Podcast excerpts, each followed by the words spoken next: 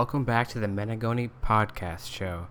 I know it's been several weeks since I've done my uh, last episode, which was episode four, which I talked about uh, like previous iMacs that I have owned personally, and uh, this week's uh, is a viewer question, episode six. Brian Gibson from uh, Facebook asks, "I got two questions for you. What do you think will uh, be more successful in gaming, VR or 4K, or maybe both?" Well, let's tackle this first question. As for which one would win out, I think there's more than enough room for both. Each has its own special thing, where 4K gaming is not quite there yet. I mean, we have 4K, you know, monitors, and we're able to play games to you know a certain extent. But as because most games are not really produced in you know 4K res right now, I can see it happening over the next few years where they'll maybe uh, send out games that are you can be played in 4K and get the full uh, aspect of 4K, like you know 60p. Because right now I know you can play Doom in uh, 1080p uh, at 60 frames per second right now, which looks absolutely gorgeous for uh, a gameplay like that, which is you know pretty much chaotic through the entire time. As for VR, VR is its own uh, thing right now. Uh, you really can't compare these two to each other, where each, has its own uh, benefit and drawback.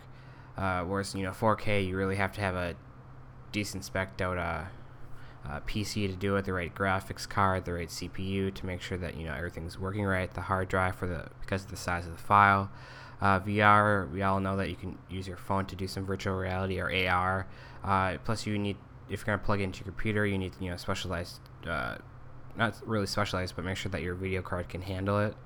Uh, I mean, they're each are, going to have its own market for depending on what game developers want to produce for it, and uh, so they, they both can easily coexist without affecting each other in a you know big way. For one side might lose more. Each, or I should say, VR more has a niche niche type market, whereas 4K is more just you know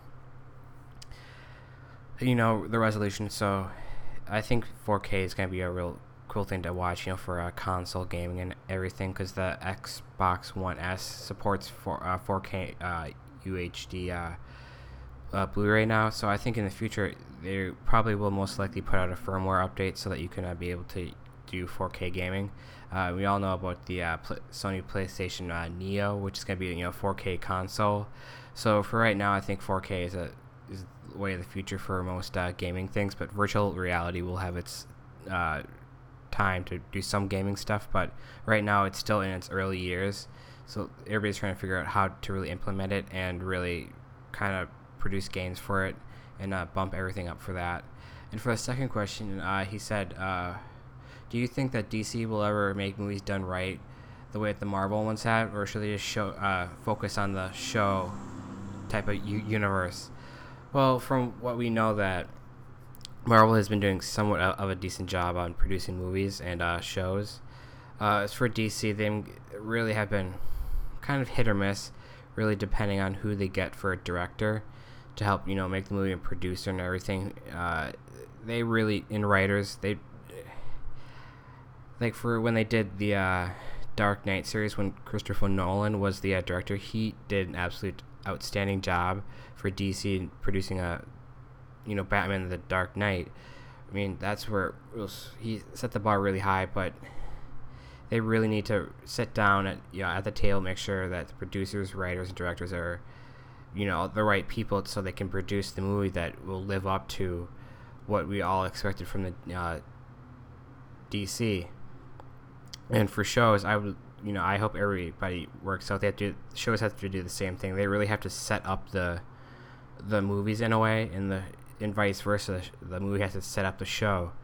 Uh, it'd just be nice to see if uh, they can really, you know, do a good, you know, collab for the between the directors, writers, and you know, producers. As far as that, I mean, DC has a lot of work ahead of them. A lot of it has to do with like uh, the movie studios that pick them up and do it. Um, you know, obviously Marvel has had its you know ups and downs. You know, so each it, it really just comes down to, down to the directors and everything, how everything is produced right now. So that's my just my quick two cents about the uh, the Marvel, DC comics, and stuff like that that's going on right now. I'll uh, catch you guys on the next one. Peace.